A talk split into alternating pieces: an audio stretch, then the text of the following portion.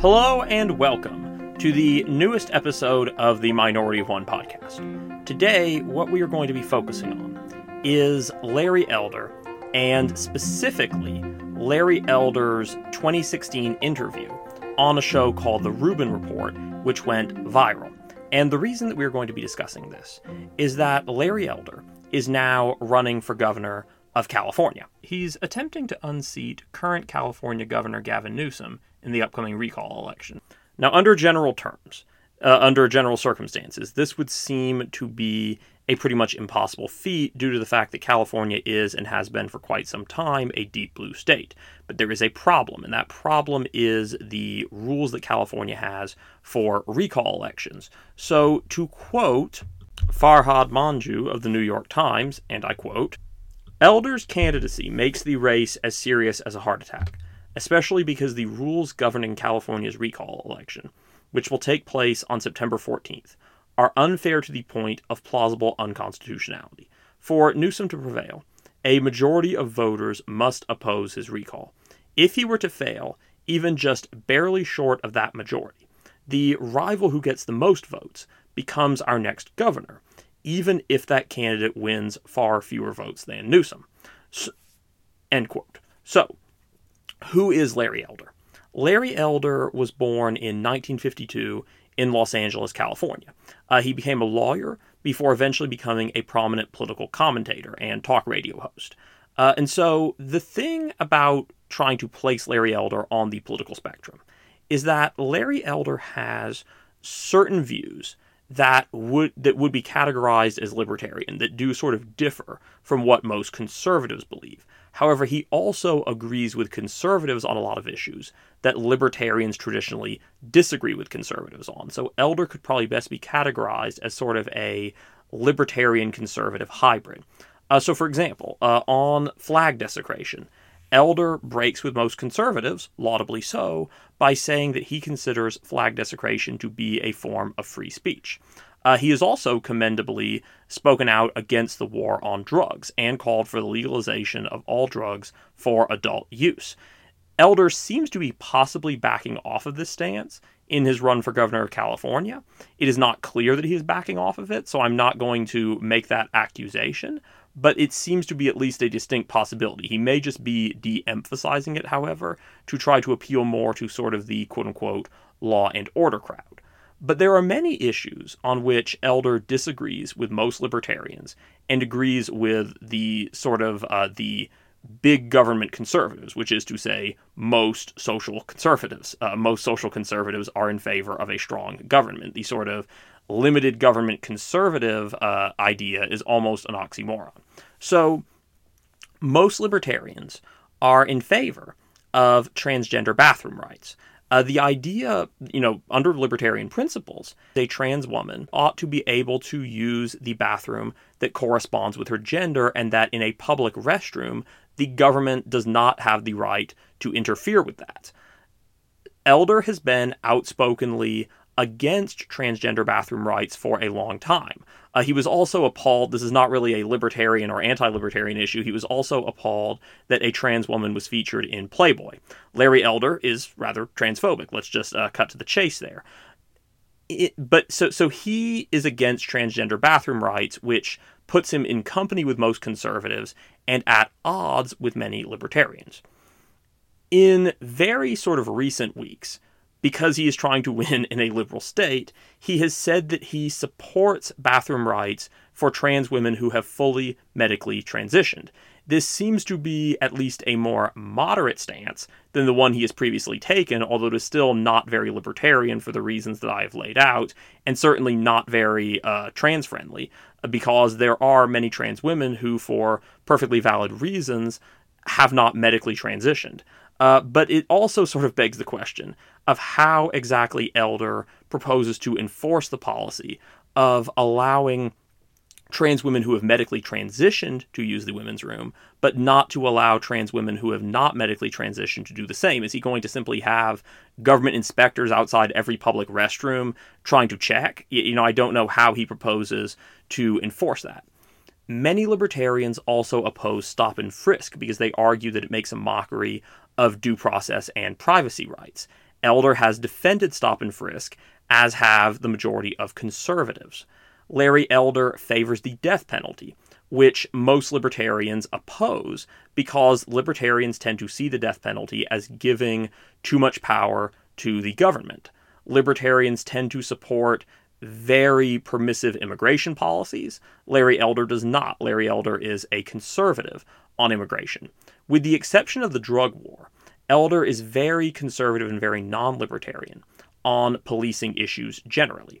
He has heavily implied that any level of non-compliance by a suspect justifies agents of the state, in this case police officers, to use lethal force even if the suspect obviously posed no threat to anyone's life.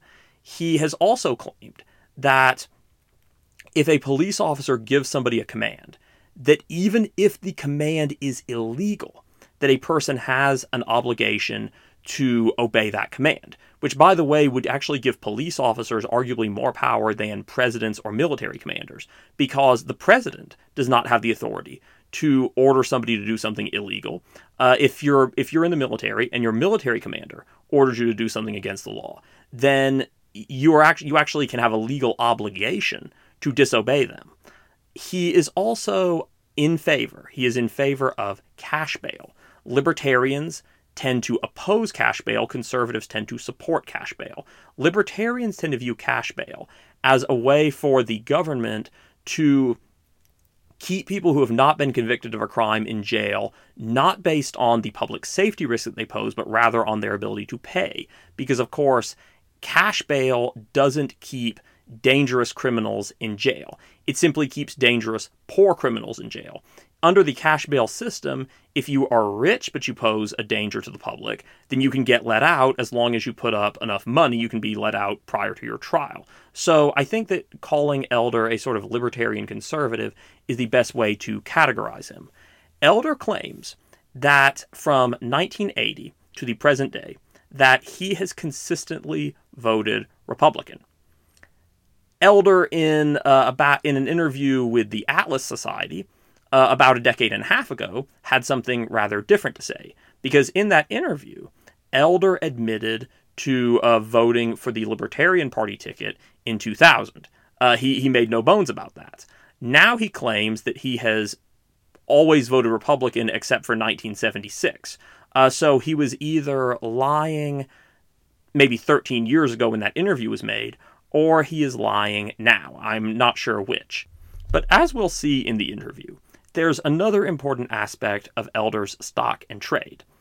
Elder has adamantly argued for many years that racism is not a major problem in America today, that there are very few white people, especially conservatives, who hold racist attitudes, and that racial disparities in things such as crime and non nuclear households are not in any way traceable back to the history of slavery and inequality in this country.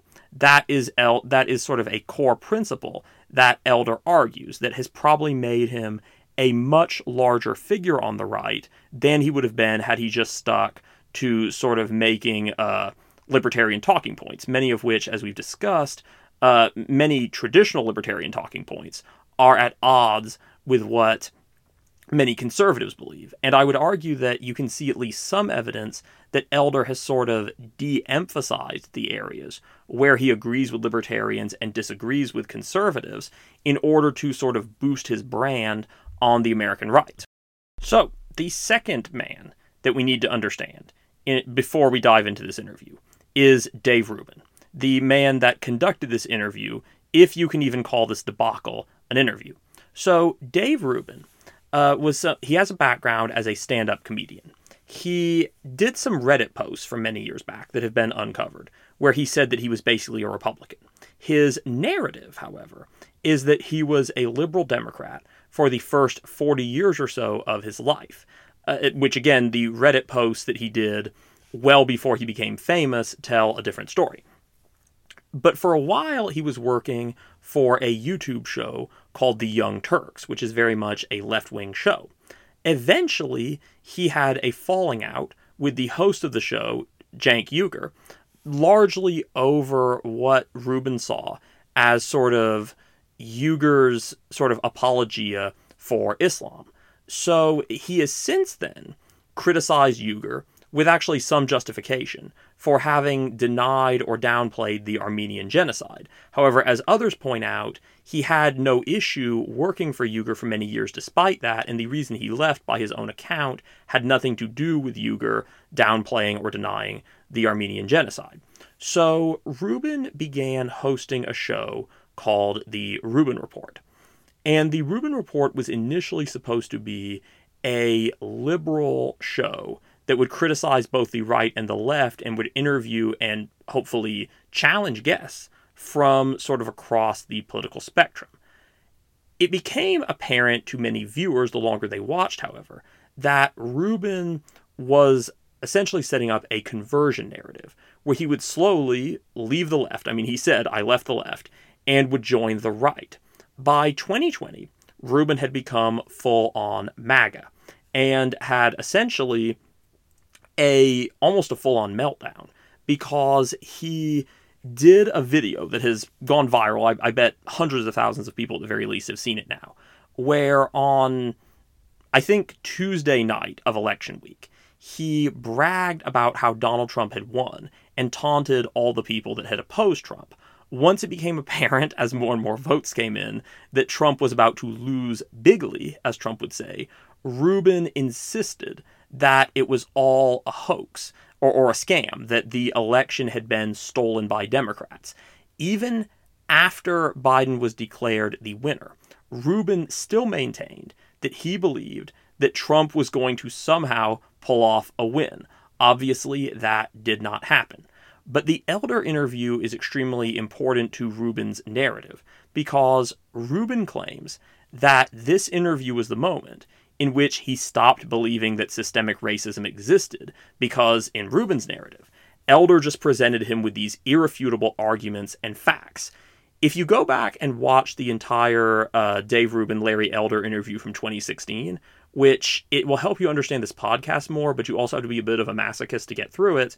What will become very apparent is that Rubin was either throwing the debate, so to speak. I mean, I don't know if you can call it a debate, but he was either deliberately softballing Elder to intentionally set up this conversion narrative, or he knows nothing about politics or history, despite having been a political commentator for years up to this point. Because a 10th grade debate team member could have done a better job responding to Elder's claims and challenging them than Dave Rubin, who, as we've said, had been in political commentary for years by that point, was able to do with Larry Elder. Uh, so essentially, what it boils down to is either Rubin sort of planned this and sort of deliberately softballed Elder, or he just doesn't know which end is up when it comes to politics, or maybe it's a combination of both. I'll put it like this Jesse Ventura, who generally is on the left, was on the Rubin Report at one point, and I would venture to say that Jesse Ventura's WWF matches were less scripted and pre planned than the interview that Rubin had with Elder. Now, this interview is a veritable goldmine of false statements, misleading statements, and weak arguments that a duplicitous host basically continues to allow to go basically unchallenged. I could essentially pick almost any portion of this video except for the one where Elder makes some cogent points about why he at the time opposed the war on drugs. With the exception of the war on drugs segment, I could pick almost any portion of this interview and rip it to shreds. Uh, but so, as to avoid having a three hour podcast episode, I'm going to focus on the most egregious parts, specifically the systemic racism part, because A, that is one of the most egregious parts of the interview in terms of just the BS that Elder is allowed to spew, but also I'm focusing on it because that is the part that went viral. You can find a bunch of videos on YouTube with titles like The Moment That Larry Elder Changed Dave Rubin's Mind Forever About Systemic Racism. So here we have the first clip that I'm going to debunk, so I'm going to play this clip. Uh, try to listen to it as painful as it is because of how bad the arguments are. And then I will lay out why Elder is wrong about this, as he is about many other things. Uh, what is a conservative? Well, I don't mind being called a conservative. A conservative. I don't consider it to be a four-letter word, but I really call myself a libertarian. Uh, I believe in Article 1, Section 8 of the Constitution, which gives the federal government a small number of things to do, Dave. Uh, mint money, uh, uh put together an army, um, uh, deal with the borders, a handful of other things. That's it. Uh, welfare, health care, abortion, same sex marriage, doctor assisted suicide, all the social issues that the Supreme Court takes up, in my view, they shouldn't take up in the first place. That should be happen, done on a state by state basis. That's what I think most conservatives believe as well. So I'm with you on a lot, and I definitely have some libertarian beliefs myself. I think most people are libertarian; they just don't know it. The founding fathers were libertarians. The founding fathers drafted a document that said our rights come from a power other than individuals, uh, and government doesn't give us our rights. We give government our, our, our, rights and power, and everything else should be left to the states uh, and the individuals. That's how the Constitution was started. That's how the country was started, and I think that's how most Americans really feel uh, when they really think about it. Well, that's one of the funny things to me, and why I've defended somebody like Rand Paul, mm-hmm. who some, a lot of people would say as a liberal I shouldn't be defending. He's a libertarian, but he's a libertarian. Right. So on issues such as uh, legalizing marijuana or gay marriage, a libertarian, because you don't want the government in your bedroom, you shouldn't care about those right. issues. And as a liberal, I want people to do what they want and marry who they want. So that's somewhere where a libertarian and a liberal can really sort of join together, right? I think so. However, you have people like Bill Maher running around calling himself a libertarian. Uh, Bill Maher is not a libertarian. He believes in higher taxes. He believes in a minimum wage. Uh, he supported uh, uh, Ralph Nader for, for government, who wants to take over uh, businesses and have government run them. Uh, so a lot of people use it because it's a sexy kind of term and have no idea what it is. Right. So that's the, the economic side of it. Mm-hmm. So you you're sort of he's liberal on the on the social stuff, and in, in a way, as a conservative, you're you're actually pretty liberal on on the conserv on the social stuff. Right? Again, I believe that same-sex marriage, doctor-assisted suicide, all these kinds of things, abortion, should be done on a state-by-state basis. In California, we had two. Uh, um, opportunities to vote for uh, or against uh, same-sex marriage. Uh, Proposition 30 and another time when we voted on, I think it was called um, uh, issue 8 or measure 8 and in both cases i voted in favor of same-sex marriage. In both cases i was overruled. Yeah. i have no problem with the idea that the majority of my fellow americans uh, or, or, fellow californians did not agree with me. I don't believe that i then go to the supreme court and cram it down the throats of the other states. Right. Okay so then that's that's the states rights issue and, mm-hmm. and sort of so you would say that the supreme court is legislating from the bench or something to that effect? Yeah i would. Yeah and that's sorry you had to listen to all of that a lot of crazy statements in there, but because there's so many crazy statements, I wanted to play the whole clip so that I would have more material to debunk. First off, it is not true that most conservatives want social issues decided at the state level. Most Republicans in Congress favored a federal marriage amendment that would have banned same sex marriage in all 50 states until momentum heavily shifted in favor of gay marriage and they realized that, as Rand Paul put it, if Republicans insisted on a 50 state policy, sort of a national uniform policy on same sex marriage, then the result would be legalizing same sex marriage in all 50 states. But until the momentum shifted that much against them, Republicans in Congress were overwhelmingly in favor of a federal ban on same sex marriage written into the Constitution. In its 2016 platform, the GOP favored a human life amendment that would have, in practical terms, banned abortion federally. As Attorney General, Jeff Sessions rescinded the Cole Memorandum and tried to have the DOJ go after marijuana sales even in states where it was legal. In 2006, the Supreme Court was forced to rule on doctor assisted suicide after the Bush DOJ tried to have Oregon's law allowing it struck down nor can the founding fathers as a group be described as libertarian.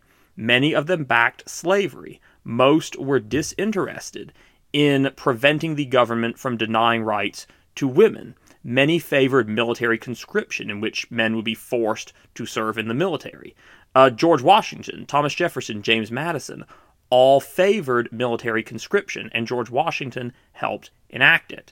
The Constitution represented a large expansion of federal power, which was indeed the primary goal of the Constitutional Convention. The Constitutional Convention was not about limiting federal power, rather, it was about making the federal government stronger than it had been prior to the convention. the Bill of Rights was added on to make the Constitution more palatable after the document received significant criticism for not including a Bill of Rights. The Bill of Rights was also rather limited in that it failed to prevent governments from doing things such as enforcing slavery, denying rights based on race, sex, sexual orientation, etc. It did not prevent governments from drafting people into the military. It did not prevent the government from policing the bedroom. And it did not prevent the government, it did not prevent the government from suppressing voting rights. Until 1865, the Constitution required runaway slaves to be extradited if they fled to states where slavery was against the law. I consider myself to be pretty libertarian. There are a lot of issues where I break with the left and agree with libertarians. The Founding Fathers as a group, however, were not libertarian, and indeed, someone like Bill Maher, on a lot of issues, is more libertarian than most of the Founding Fathers were.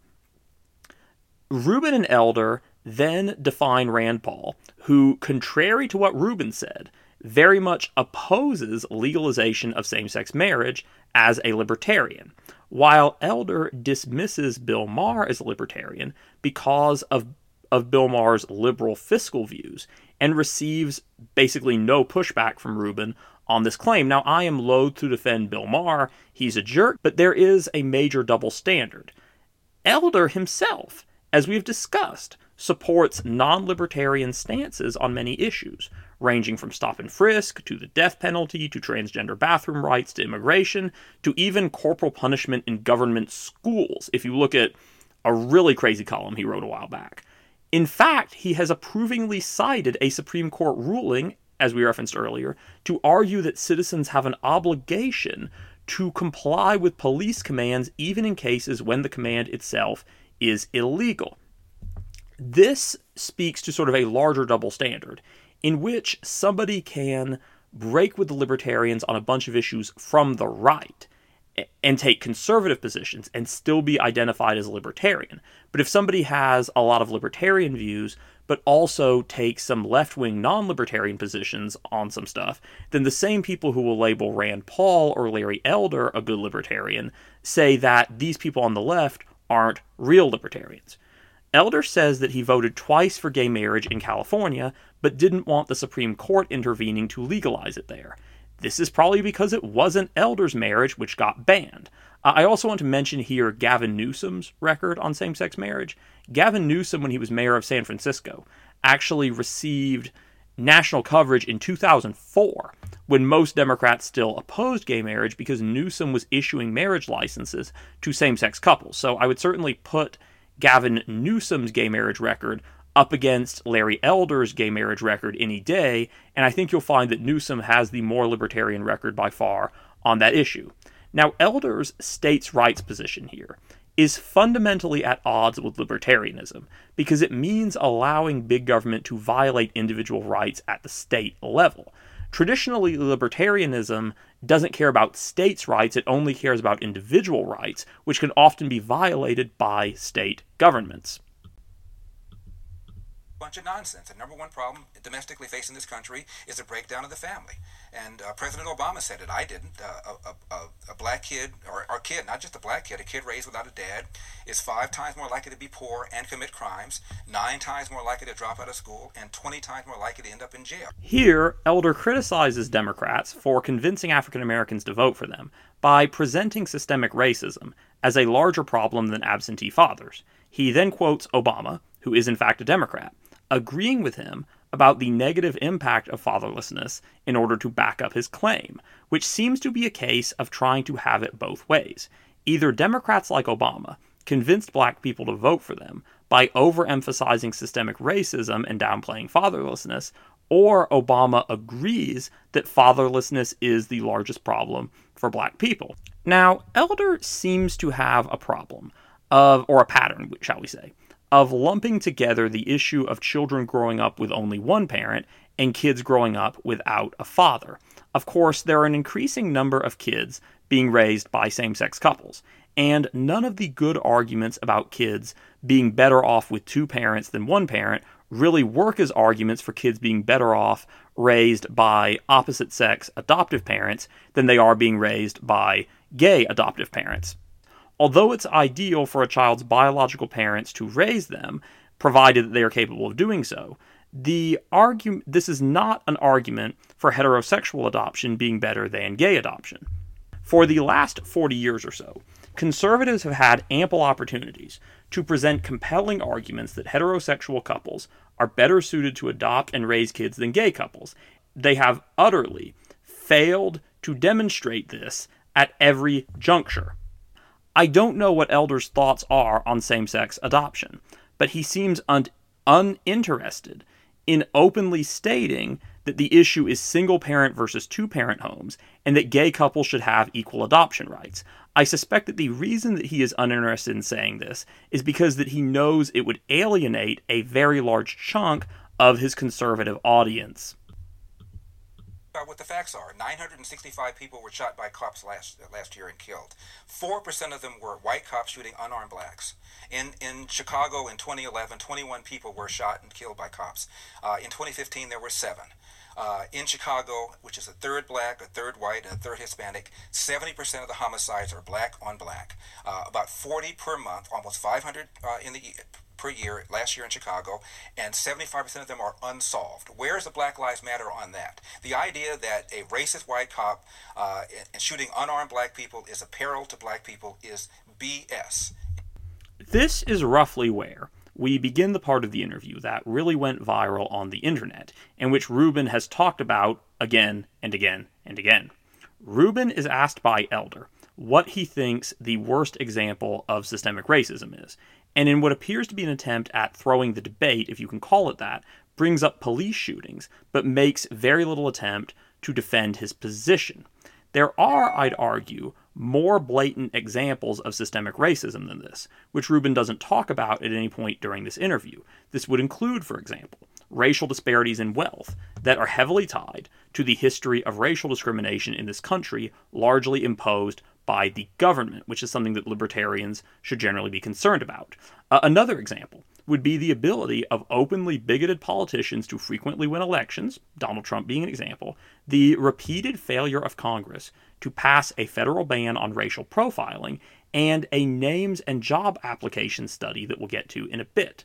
We know that Rubin is aware of certain other examples of systemic racism, since he tweeted about stop and frisk as an example a while prior to this interview.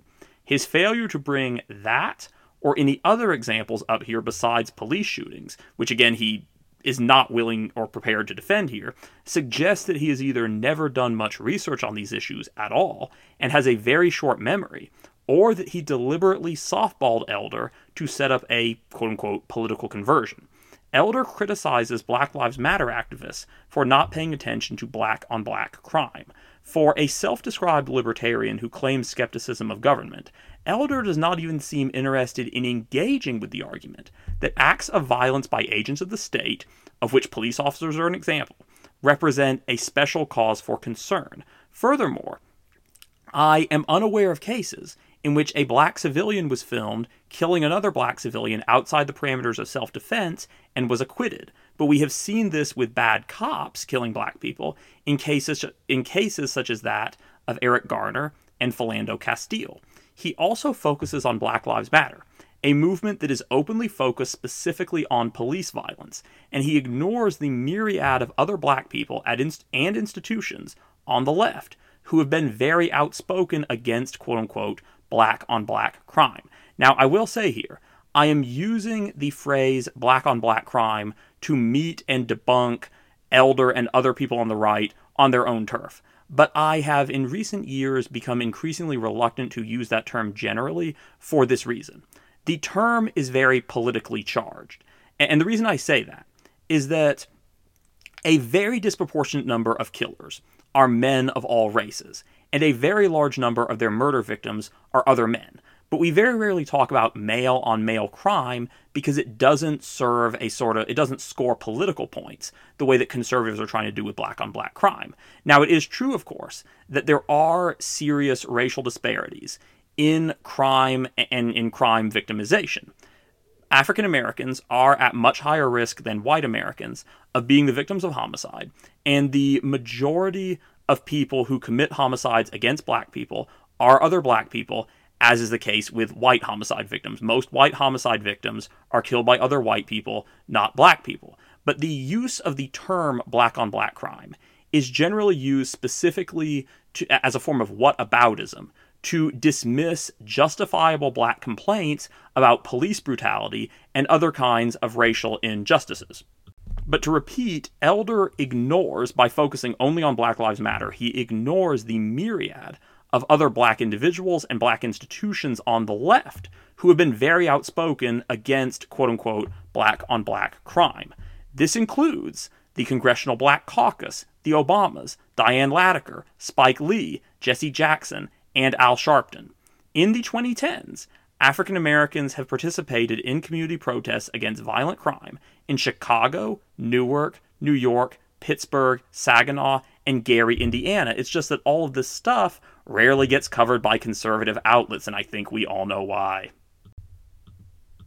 Democrat. That's right. And, and where's where's the evidence of a lack of social justice? When a black uh, suspect is killed by by a cop, believe me, the media is on it. People are watching it, uh, and uh, and justice will will, for the most part, occur. In Baltimore, where Freddie Gray was killed, uh, Freddie Gray died in a van. I shouldn't say was killed. Died in a van. Yeah.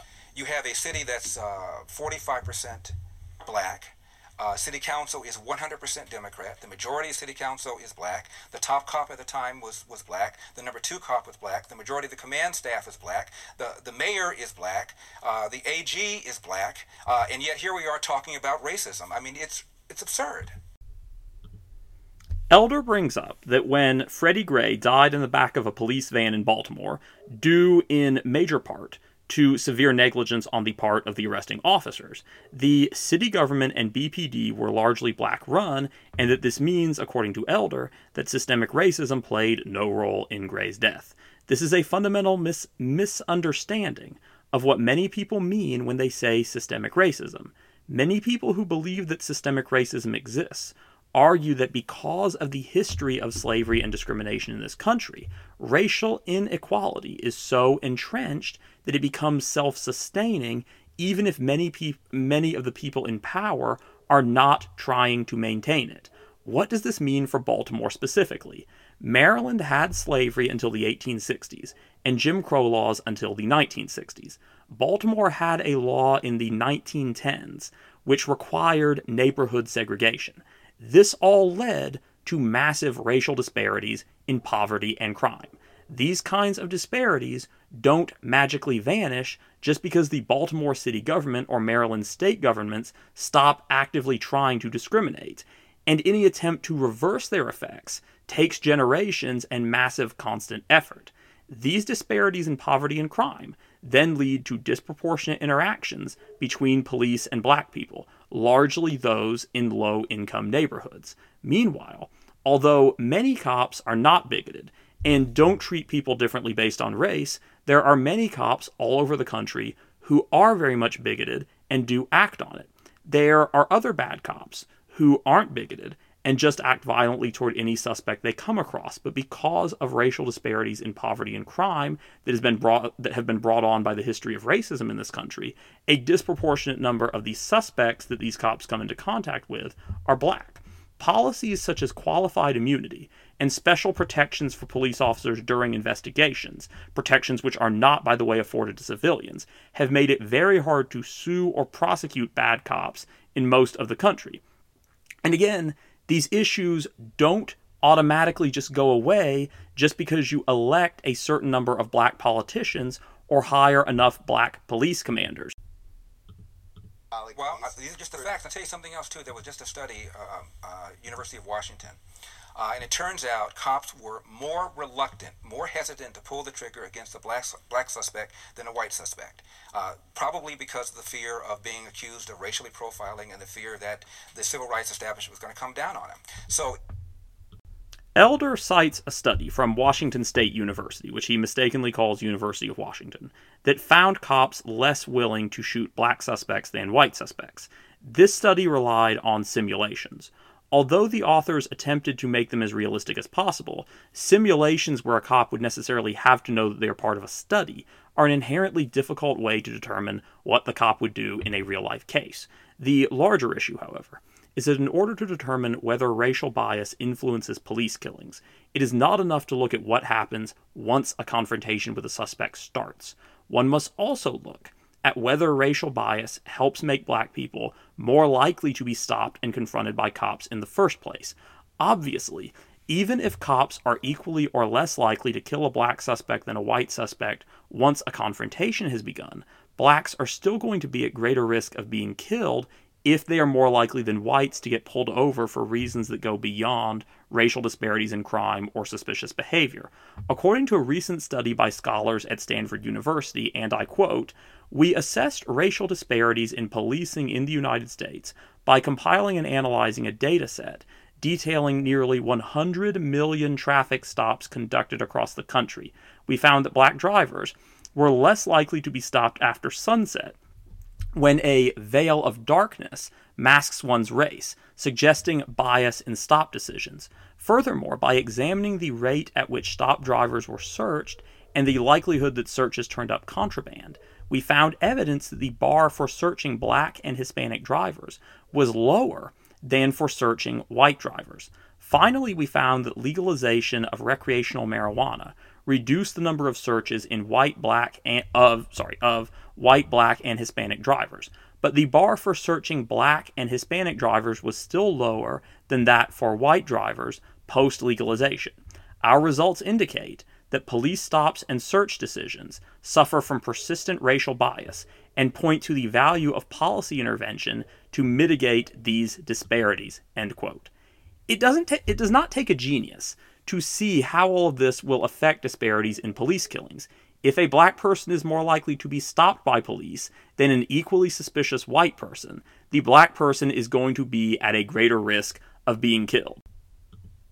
And almost all, every one of these incidents, whether it's Eric Gardner in, in New York, who died because he was selling loosies and resisted arrest, whether it's Tamir Rice in Cleveland, who was twirling around the gun, whether it's Michael Brown in Ferguson, uh, who had just uh, committed an ar- strong arm robbery, almost every one of these incidents involved somebody resisting arrest. Why don't you just do what the police tell you? My dad said when I get pulled over, have my hand at 10 o'clock, have my hand at 2 o'clock, say yes, sir, say no, sir, make sure my paperwork is in order, and if I feel the cop is uh, mistreating me, get a badge number and deal with it later on. Here, Elder blames police killings on black people resisting arrest. He comes dangerously close to implying that any failure to comply, even if you are not being violent, means that somebody deserves to be killed by police. We can see this by how he lumps together the killing of Michael Brown, where there is significant evidence of the suspect actively trying to beat up a cop and take his gun, with the killing of Eric Garner, where we know that Garner was not being violent and that the cop used a level of force that was completely out of proportion to any threat Garner posed. We have a videotape showing Garner being confronted by a group of cops for a nonviolent, nonviolent misdemeanor, not attacking the officers at any point, and then getting choked to death by an officer who had no reason to fear for his life. In the case of Tamir Rice, there is still a dispute about exactly what happened, but two ex cops, former LA County Sheriff's Deputy Roger Clark and former Irvine, California Deputy Chief of Police Jeffrey Noble were brought in as expert witnesses and strongly argued that the police used excessive force in this case. Noble had this to say, and it is a lengthy quote, but I believe that his report that he wrote uh, of his assessment of the incident is worth quoting at length. Quote, as officers Garmback and Loehmann entered Cudell Park from 99th Street, the playground area that included swing sets and the gazebo were clearly visible, on that November afternoon, there was snow on the ground, and the deciduous trees had lost all of their fo- foliage, allowing for a view only obstructed by the thin tree trunks. There is no evidence that anyone other than Tamir was in the park at the time the officers arrived. Tamir was seated by himself at a picnic table under the gazebo. There is no evidence that anyone was at imminent risk of death or serious bodily injury at the time the officers entered Cudell Park. There was no evidence that staying back would gravely endanger the lives of the officers or the lives of others. Reasonable police officers responding to a man with a gun call would have stopped their vehicles prior to ent- their vehicle prior to entering the park to visually survey the area to avoid driving upon a suspect who may be armed. This serves not only to protect the officers, but also serves to protect others who may be in the area, and it provides both time and distance for the officers to evaluate the situation and develop a plan. It also allows time for other officers to be able to provide assistance.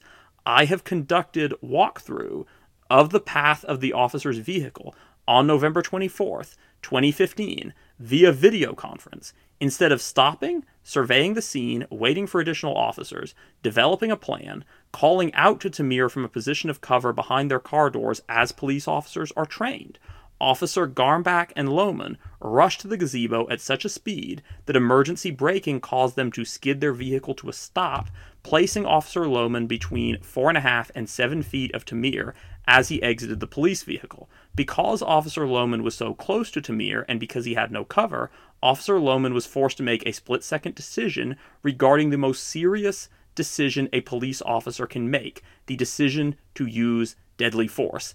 End quote. I admit that I have not examined every aspect of this case. It may be that there was not enough evidence to prove beyond a reasonable doubt that the shooting was unjustified.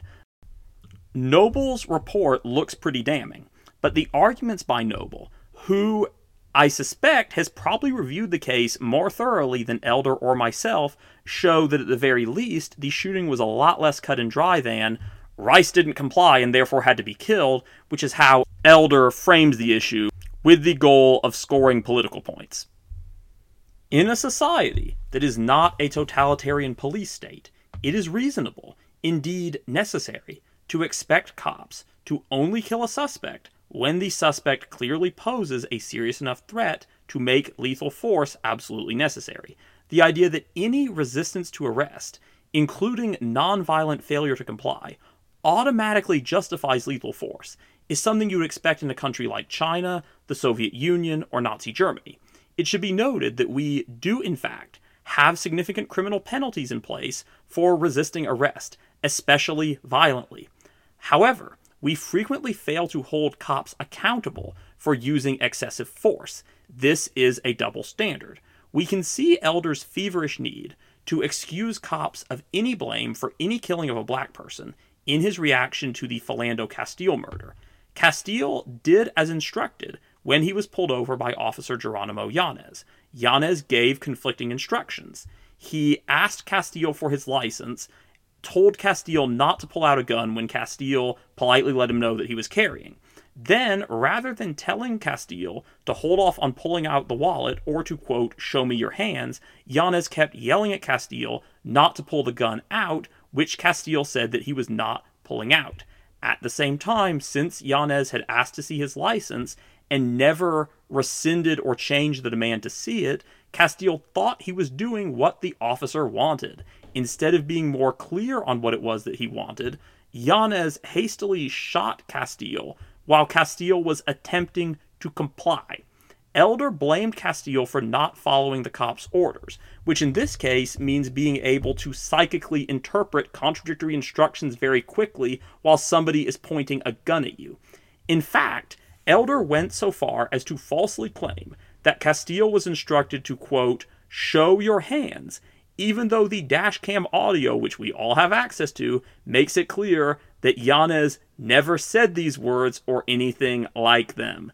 Elder either outright lied about what was on the dashcam footage or was mistaken and never bothered to apologize for slandering a dead man. What this illustrates is that Elder will always move the goalposts with regard to this issue.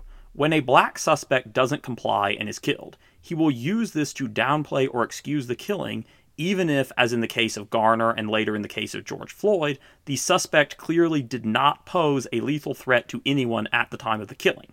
When a black suspect tries to comply and gets killed anyway, Elder simply insists against all evidence that they weren't really complying. Another problem is that Elder conveniently overlooks the fact that conservatives routinely oppose policies that would make it easier for innocent people who have their rights violated to comply than sue and receive compensation. For about 20 years, bills were introduced in Congress to ban racial profiling by police, which is currently not explicitly outlawed in many states and towns. By 2019, not a single Republican was co sponsoring this legislation, and all co sponsors were Democrats except for Bernie Sanders. The George Floyd Justice in Policing Act, being promoted by Democrats, includes a racial profiling ban. The Republican police reform bill, written by Tim Scott, does not. Elder generally seems to claim that racial profiling is too rare to be a serious problem, but he's also retweeted an article by Heather Mac Donald that includes support for police using race as a factor in deciding to search cars even when they aren't looking for a spe- specific suspect of known race. And under qualified immunity, an individual cop cannot be held legally responsible for violating a civilian's rights unless a law that applies to the jurisdiction where the incident took place or a court ruling that applies to this jurisdiction has specifically addressed this exact incident. Now, that's very dense, it's very insider baseball, but what does this mean in practical terms? According to the Washington Post, in an article about a black welder named Clarence Jamison and a white cop named Nick McClendon, quote, Jamison was driving home to South Carolina from a vacation in Arizona when he was stopped when he was stopped by McClendon on July 29, 2013, according to the opinion. McClendon testified that he pulled Jamison over in Pelahatchie, Mississippi, because Jamison's temporary tag was folded over so he couldn't make out his license plate number. McClendon testified that he ran Jamison's license, sorry, driver's license and plates before asking the driver if he could search his car for drugs or other contraband. McClendon said Jamison quickly agreed, but Jamison testified that McClendon asked him five times to search his car and told him falsely that he'd received a call that there were 10 kilos of cocaine in the vehicle. Feeling tired of the conversation, Jamison agreed to the search as long as he could watch what was going on, he testified during proceedings in the lawsuit. McClendon testified that he found nothing during an extensive search before using a dog to sniff the vehicle. After 1 hour 50 minutes, McClendon finally departed. Jamison testified that he got an estimate that the search caused $4,000 $4,000 worth of damage to the car. His convertible top had to be replaced and his seats restitched. But one by one, judges ruled that Jamison's claims against McClendon had to be dismissed because of qualified immunity. Jamison eventually sued McClendon and others, claiming that his constitutional rights were violated because the search was illegal and he was racially profiled. Now, the U.S. District Judge, who last ruled against Jamison, wrote that he agreed Jamison's rights were violated, but, but that, quote, the officer who transformed a short traffic stop into an almost two hour life altering ordeal is entitled to qualified immunity, end quote. Now, Scott's Republican, Tim Scott's Republican police reform bill, uh, as introduced in 2020 at least, does not address qualified immunity. The George Floyd Justice in Policing Act, however, does address it. Now, while the Ending Qualified Immunity Act was introduced by Justin Amash, who was a Republican turned libertarian and outspoken Trump critic, it had 65 Democratic co sponsors and only one other Republican co sponsoring. This year, a similar bill was introduced in the House by Democrat Ayanna Pressley and had entirely Democratic co sponsors. With a Twitter advanced search, I was unable to find a single tweet from Elder addressing qualified immunity. He may well uh, be opposed to qualified immunity, but he has never tweeted about it according to a Twitter advanced search. However, with this search, I was able to find 27 tweets in under two minutes with the word comply in reference to police use of force, including at least one tweet lying about the dashcam audio in the Castile case.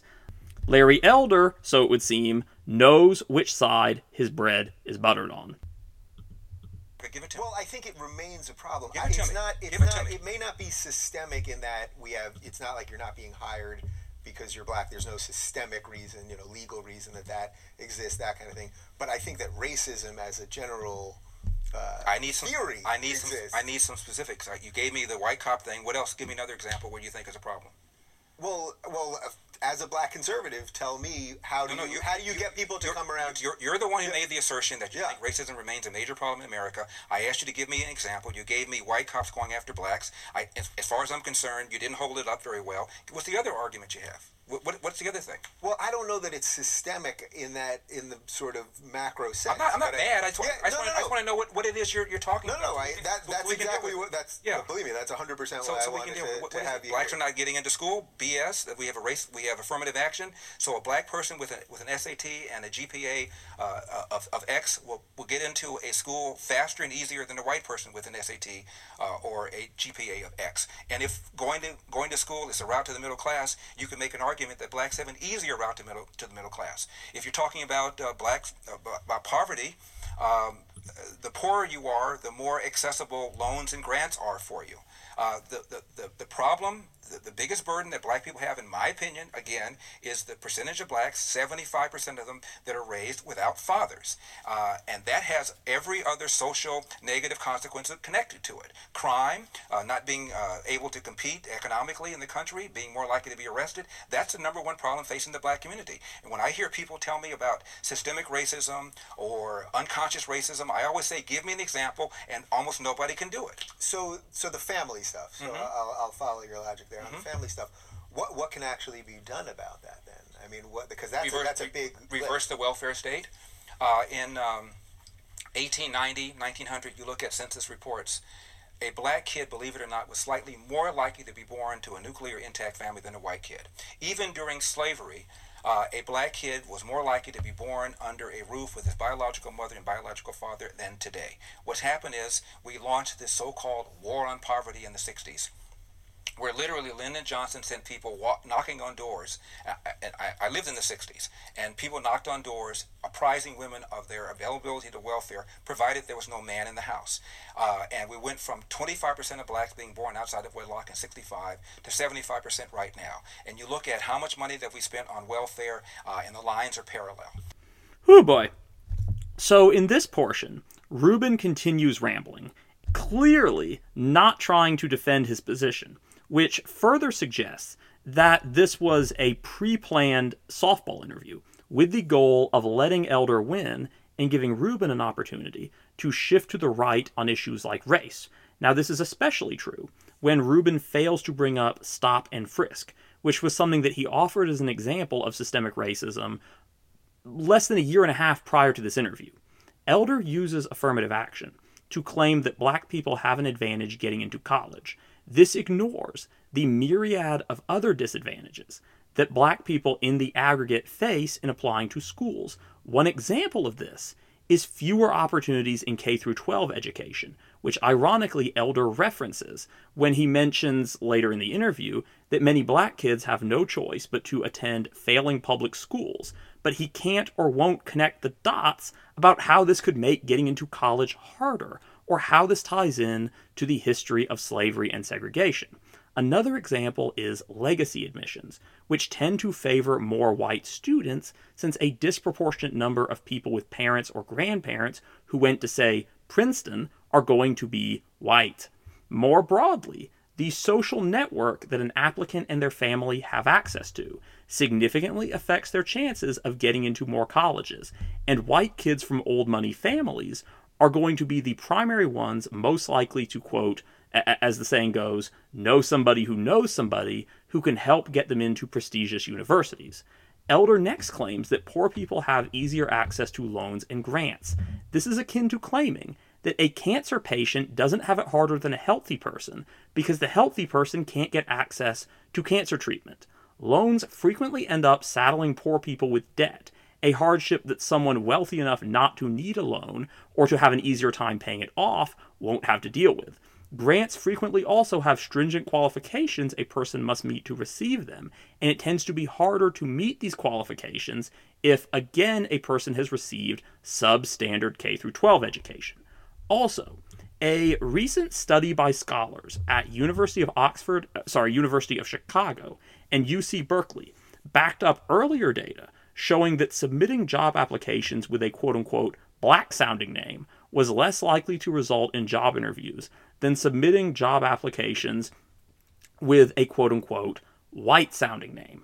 According to an article in Business Insider, quote, researchers submitted more than 83,000 entry level job applications to 108 Fortune 500 companies in the US. What they found was that applicants with black names had a 2.1% less chance of getting contacted. The, natu- the National Bureau of Economic Research, the National Bureau of Economic Research, published a working paper on this study, noting that 7% of all jobs included in the experiment discriminated against black names, but that the number jumped to 20% when looking at the 23 companies that researchers rely, quote, reliably label as engaged in racial discrimination, end quote. The companies that ranked in the top fifth of the study for racial discrimination were responsible for nearly half the incidents half the incidents of quote lost contacts to black applicants, end quote.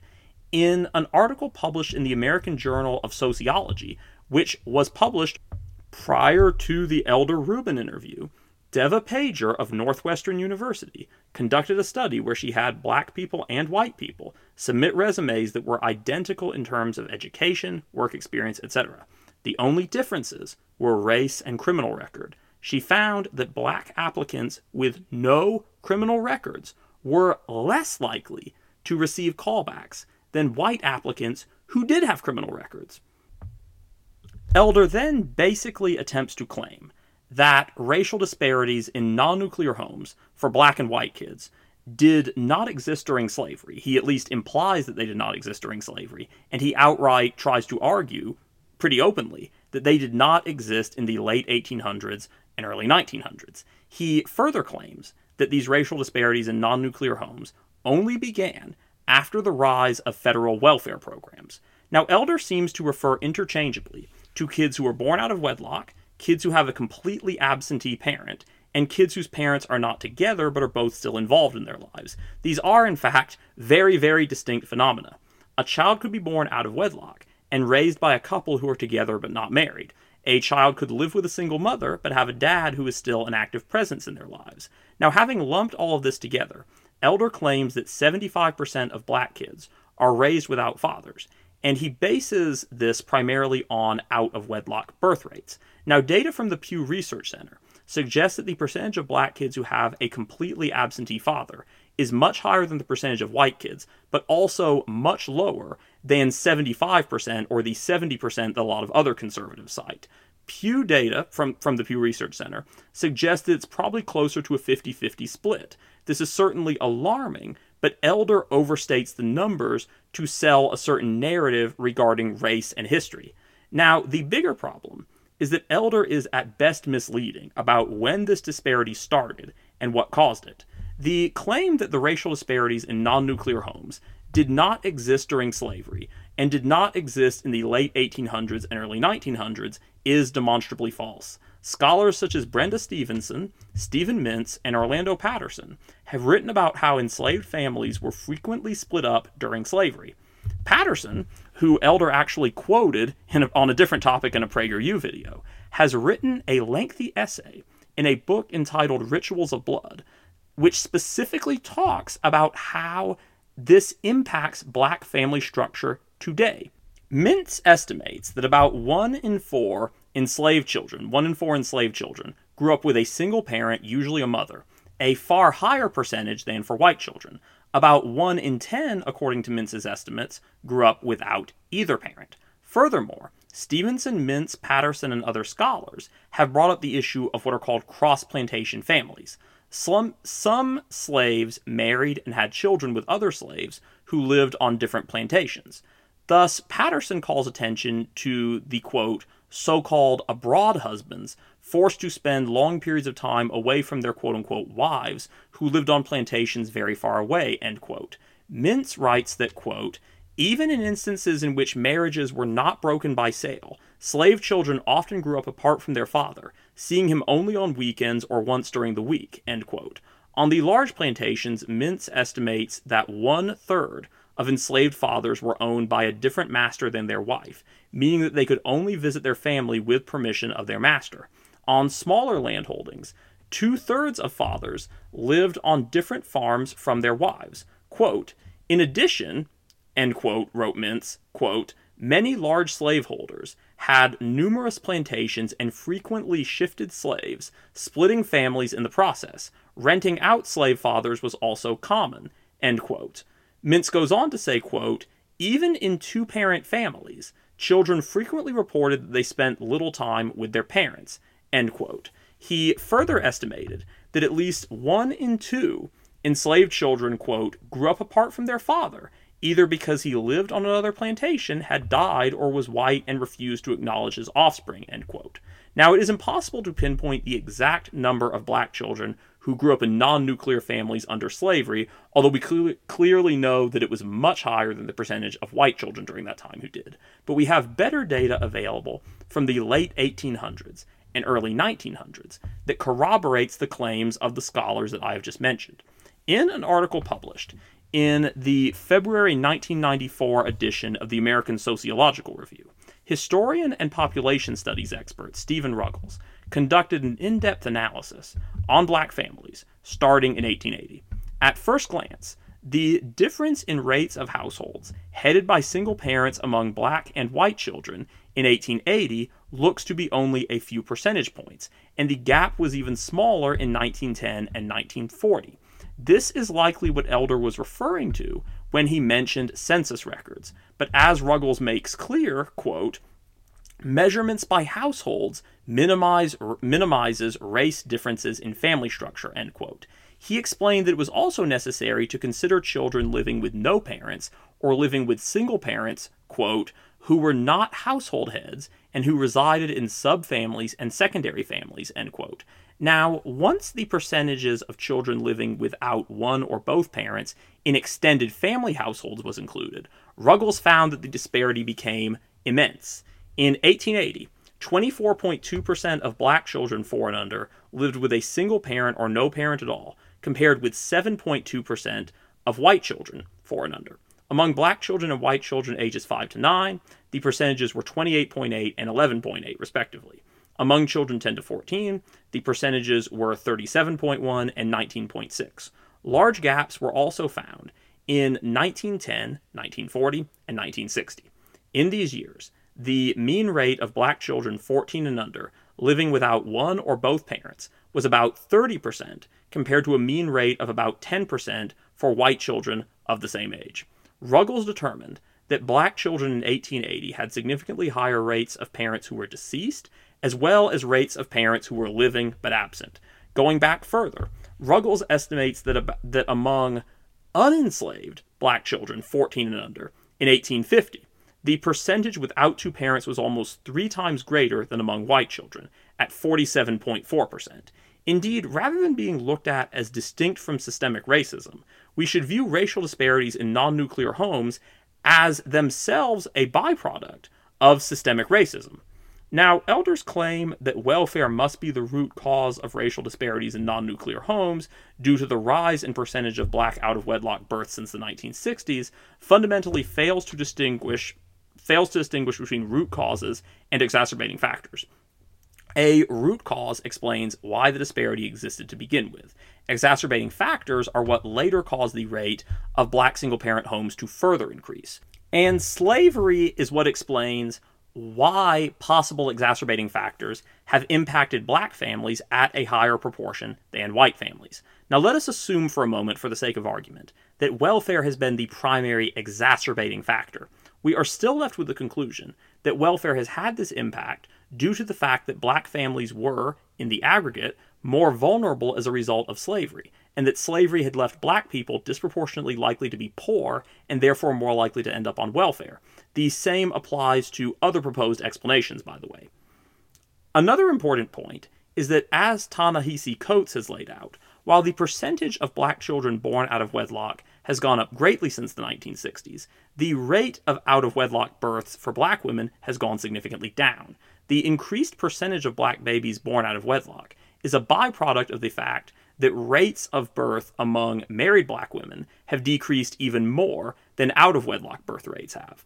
So, while it is certainly possible that welfare has been an exacerbating factor in the percentage of black kids growing up in non nuclear homes, it is worth noting that the percentage of American kids as a whole, as well as the percentage of black kids being born out of wedlock, continued to rise after laws enacted in the 1990s increased restrictions on receiving welfare payments. So the claim about the lines uh, of welfare payments and out of wedlock birth rates running concurrently is at best misleading.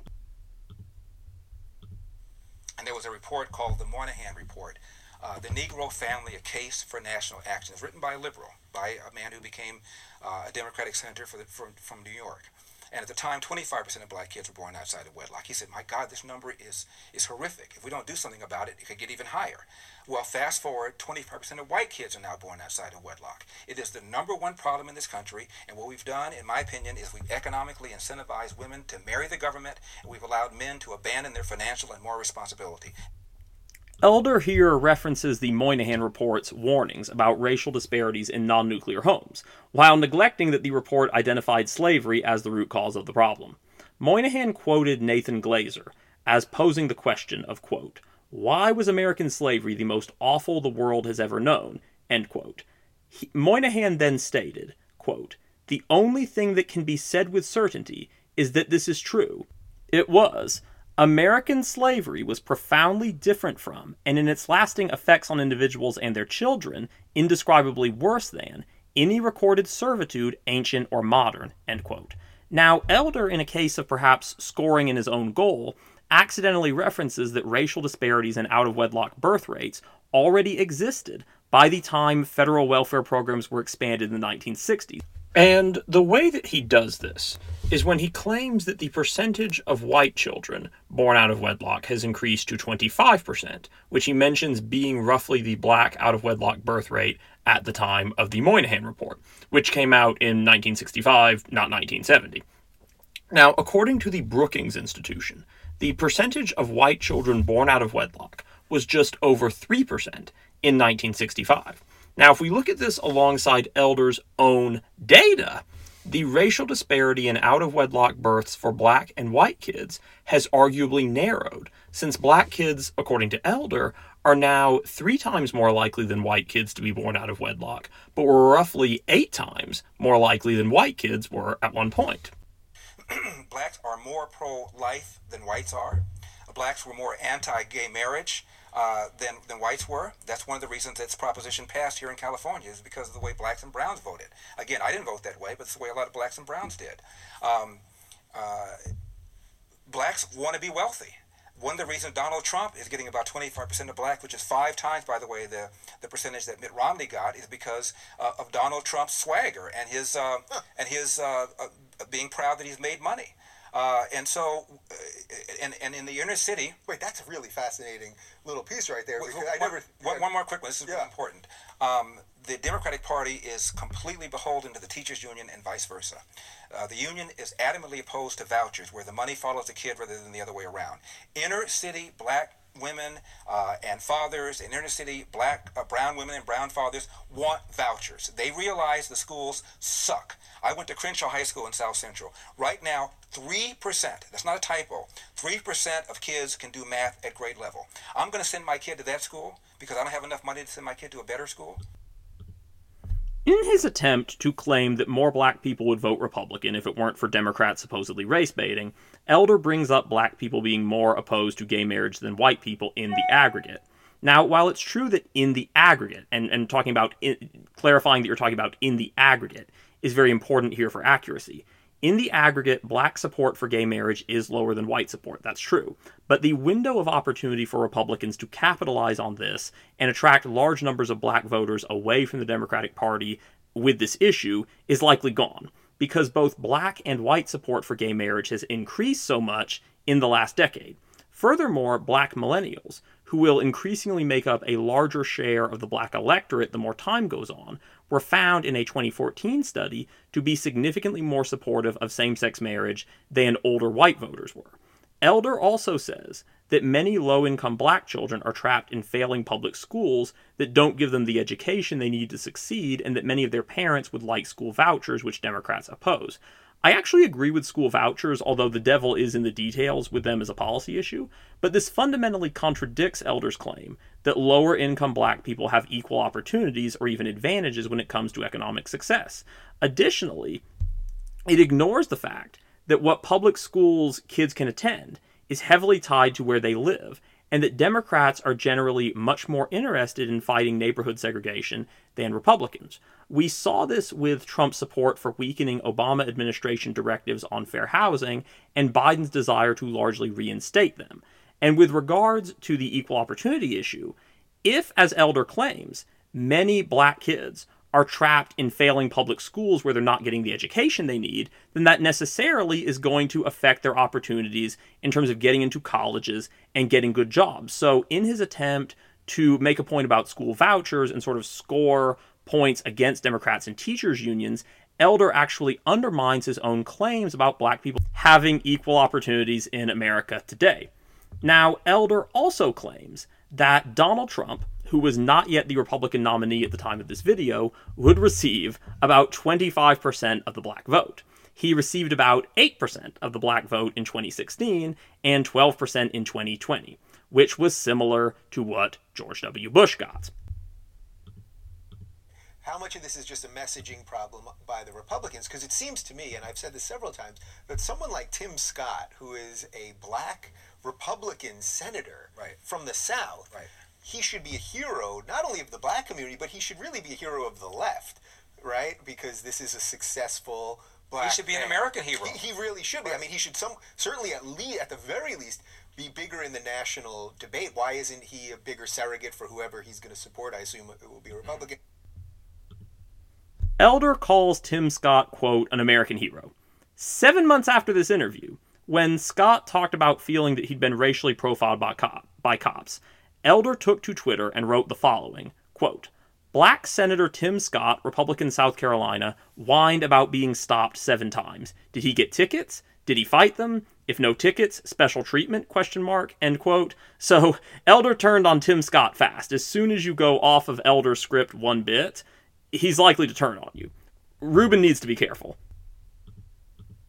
Second Amendment. So doesn't this show you how stupid the words are? So what I did at the top of the no, show. No, it shows you how the Democratic Party has evolved to the left and abandoned principles. My mom was a was a Democrat. My mom was a Republican. My dad was a Republican all his life. And my mom stopped voting for the Democratic Party. And she said, as many people have said, I didn't leave the Democratic Party, they left me. Elder accuses the, Dem- the, Democratic Party of having, quote, abandoned principle, end quote, moved to the left, and devolved. Now, that is, that is fundamentally at odds with the claim that many on the right, including Elder himself, make about the Democratic Party having favored slavery and segregation and still being the party of racism.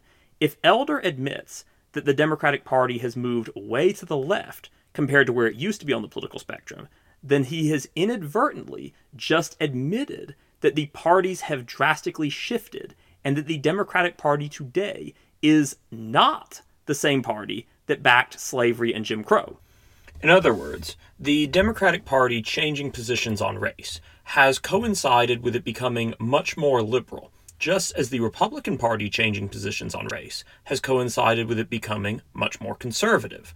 Regarding JFK, who Elder implies at around this point of the interview was conservative, Elder is right that he wasn't a flaming liberal, and certainly was much more moderate than Ted. Uh, I would say that JFK would be more similar to a Democrat like Bob Casey Jr. than he would be to someone like Elizabeth Warren or Ed Markey. But it is not true that JFK was an overall conservative senator or president. He took a lot of moderate stances and some major conservative ones, but he also favored more open immigration policy, opposed teacher led prayer in public schools, signed equal pay legislation for women, and promoted major expansion of public assistance programs through the New Frontier. Basically, JFK should be labeled either a left leaning centrist or a moderate liberal, significantly less liberal than where the party is today, but significantly more liberal than where the party had historically been leading up to his presidency. Elder also briefly implies around this point of the interview that the GOP has gotten more liberal. He doesn't elaborate at all, and it's an offhanded comment, so I'll only cover it briefly. Since the 1970s, the American Conservative Union has given conservative scores to all members of Congress when these ratings started, there were four Republican senators still serving who ended up with lower lifetime conservative ratings than Joe Biden did as a senator, which means that their voting records were more liberal than Biden's was during his time in the Senate. Clifford Case of New Jersey had a conservative rating of a little over 2%. Jacob Javits had one of just under 4%. By 2019, Susan Collins, the Republican senator rated the most moderate, was scored as voting conservative about 43% of the time, making her far less liberal than the liberal Republican senators that were even in office in the 1970s and in some cases into the 80s country has changed, in part, in my opinion, because of immigration, including illegal immigration. Uh, people who are coming to the country illegally from third world countries like Mexico, they don't know what I'm talking about when I talk about limited government. They believe health care is a right. They're taught that in Mexico, they're taught that other places, and they come here in America and they pull that lever for the Democratic Party, which is why, in my opinion, the left wants borders to be porous because it changes the country. Right. Changes the electorate. It changes the demographics mm-hmm. and, and, all that. The Democratic Party has not won the white vote since 1964. The more white people there are in the country, the worse Democrats do. The more left wing, the more people of color there are in the country, the best the left does. And here, Elder comes very close to outright echoing white supremacist talking points by saying that open borders are bad because it makes the country less white, and he paints immigrants from countries like Mexico as lazy, entitled moochers Blacks and Hispanics make up almost half the population of California, and Elder portrays members of both groups as lazy and entitled, but yet he wants to represent them as governor. How can anyone expect him to advocate for the interests of blacks and Hispanics in California when he talks about them like this? Some of the economics. Well, I, I, I, wonder. Let me ask you, why is it that nobody gave Dick Cheney love? Because Dick Cheney had a more progressive position on, on same-sex marriage than Obama did. When Obama was still well, but, but Cheney, evol- evolving, Cheney. But Cheney didn't have it till he was out of office. So that's uh, uh, you know it's a little disingenuous what he did. He still he still years before Obama said he was in favor of gay marriage said I'm in favor of allowing states to determine this. He said that years before Obama. Was that while he was in office, though? I, I don't think that was while he was. All, all I know was years before Obama, because when Obama became president in 2008, he not only said that he was in favor of traditional marriage, he said God was in the mix. All of a sudden, uh, years later, God's no longer in the mix. I don't know how so God that... was in the mix four years ago, then God got out of the mix. But anyway, uh, the point is that Dick Cheney said that he supported same-sex marriage on a state-by-state basis well before the left did, well before Obama did, well before Hillary did. Got no love. Elder criticizes liberals for not praising Cheney for backing gay marriage. Now, it is true that Cheney opposed a constitutional ban on gay marriage as vice president, and he did break with Bush quite publicly on this issue. Uh, this is one of the things, incidentally, that I have brought up to sort of dispute the idea that Dick Cheney was secretly running the Bush administration and pushing it in a more right wing direction. However, he did not voice support for same sex marriage until he was out of office, and he did virtually nothing to use his stature as a former US representative and a former VP to promote it. For example, he failed to join the many prominent Republicans who signed amicus briefs to the Supreme Court calling for legalization of same sex marriage. Saying that Cheney backed gay marriage, quote, well before the left did, end quote, is an oversimplification. While a solid majority of Democrats, including most of the ones in the highest levels of power, did not support gay marriage at the time that Cheney did in 2009, there was a significantly sized minority of politicians, such as Bernie Sanders, Russ Feingold, Ron Wyden, Nancy Pelosi, John Lewis, Deval Patrick, Jerry Nadler, Ted Kennedy, and oh yeah, Gavin Newsom, who did. There were also plenty of liberal and left wing activists, celebrities, and groups who supported same sex marriage, ranging from Jill Stein to Jon Stewart to Julian Bond to the ACLU.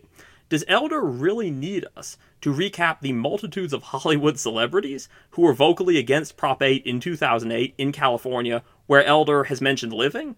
Certainly. Supporting gay marriage in 2009 put someone well ahead of the curve in terms of where the majority of the country, including the solid majority of Democratic politicians, were at. I brought this up with Bernie Sanders' LGBT rights record. It is true. It is true that there was a big difference between backing gay marriage in 2009 versus 2012 or 2013. But acting like Cheney was a lone voice in the wilderness because he tepidly backed gay marriage in 2009 is an oversimplification, like so much of what Elder says in this video. Last night I saw you, uh, you got on CNN. Don Lemon, who I had on last week, was on the show last week. He was talking about Tavis Smiley, yeah. and you're not a fan of Tavis. Um, no, I've known him a long time. He's uh, he, he doesn't preach what he practices. What he, what he is is a hardworking guy who came from Indiana with a big poor family uh, and has done quite well with his life. And instead of telling people, bust your butt, do what I did, work hard, stay focused, it's the man's out to get you, uh, social justice, racism, racism everywhere. It's nonsense. Here, Elder criticizes Tavis Smiley for working hard and then talking about systemic racism instead of only focusing on encouraging other black people to work harder. Now, I'm generally not a fan of Tavis Smiley. Uh, he is, last I checked, pretty homophobic, so I'm reluctant to defend him here. However, Elder's argument seems to have the implied premise that if a person has to work harder to succeed due to obstacles that are rooted in the history of racial inequality, that they should never complain about these obstacles and just be grateful for their success, even though they had to work harder because of systemic racism. This strikes me as overly simplistic thinking. It also contradicts Elder's stance, which he affirmed just weeks ago against transgender athletes. When a black person has to work harder to be successful because of the history of racial inequality in this country, Elder tells them to suck it up and keep, quote, busting their butt. But when it comes to trans women competing in women's sports, Elder is determined to have a completely level playing field with nobody having any kind of advantage. Voting Republic. Yeah, well, but there's there's this idea that okay, we're going to go on this. Can't, you can't say it out loud. You can't, can't say, say, it out loud. loud. Yeah, na- name one A-list young actor or actress who's an out of the closet Republican. Just one young. I mean, yeah, yeah I, mean, I mean, 30s. You, you, you can do it once you're Clint Eastwood, once you're Kelsey Grammer. Jon Voight doesn't count as young, right? No, no, but but somebody in his 20s, 30s, Jennifer Lawrence uh, age star. Name yeah. one. There's got to be somebody. Right. They can't be 100% uh, left wing, but they will not say so because they know they won't get parts. Right, and you would say that's not necessarily because they believe those things as much as just the structures in place. It's it's the bigotry in Hollywood. The, the, the open-minded, empathetic people, uh, they're fine as long as you don't say something that pisses them off. The argument here is that people should not be denied work for political views. That is a defensible stance, but Elder forgot it a year and a half later. When Donald Trump called for NFL players to be fired if they kneeled during the national anthem, Elder defended him. It's only cancel culture when the left does it, apparently. Uh, one of the most underpolled things in this country is how black people are pissed off about illegal immigration. Uh, when I was younger, there was a movie that came out in the 70s called Car Wash. Mm-hmm. Uh, Richard Pryor was in it. Yeah. Um, and George, uh, George Carlin was in it. Yeah. And it was about a day in the life of this car wash uh, in South Central, not too far from where I, I grew up. Virtually all the employees were black. I defy you to go to a car wash in South Central now and see any any employee who's black. Illegal immigrants have come over and taken over this business, uh, and black people see it and they and they realize it and they are angry about it. Uh, now, I'm not sure that a movie is a good substitute for actual data. Call me crazy. But this message here fundamentally contradicts what Elder has been saying for the last 45 minutes. He has previously criticized black people from believing that they have been held down and prevented from succeeding by the system. Now he is saying that the system is taking jobs away from black people and giving them to illegal immigrants. Well, which is it? It's just another contradiction that we see in this interview. So that's it for today. As I've said, this is this is essentially a one-hour veritable gold mine, with the exception of a few things like the stuff he says about the drug war. It's essentially a veritable gold mine of absurd statements that I can pick apart, but I had to sort of limit myself for purposes of this podcast. Perhaps I'll do a bonus episode soon where I look at some of the other crazy stuff that Elder has said in this interview. So if you live in California, whatever you do, you've got to make sure that you go to vote during the recall election so that you can keep Gavin Newsom in office and prevent Elder or some other right winger from taking his place and serving as governor until probably the beginning of 2023. And if you don't live in California, but you know somebody who does, please show them this podcast. Uh, in fact, if you know anybody else, please show them this podcast. Thank you. Until next time, peace out.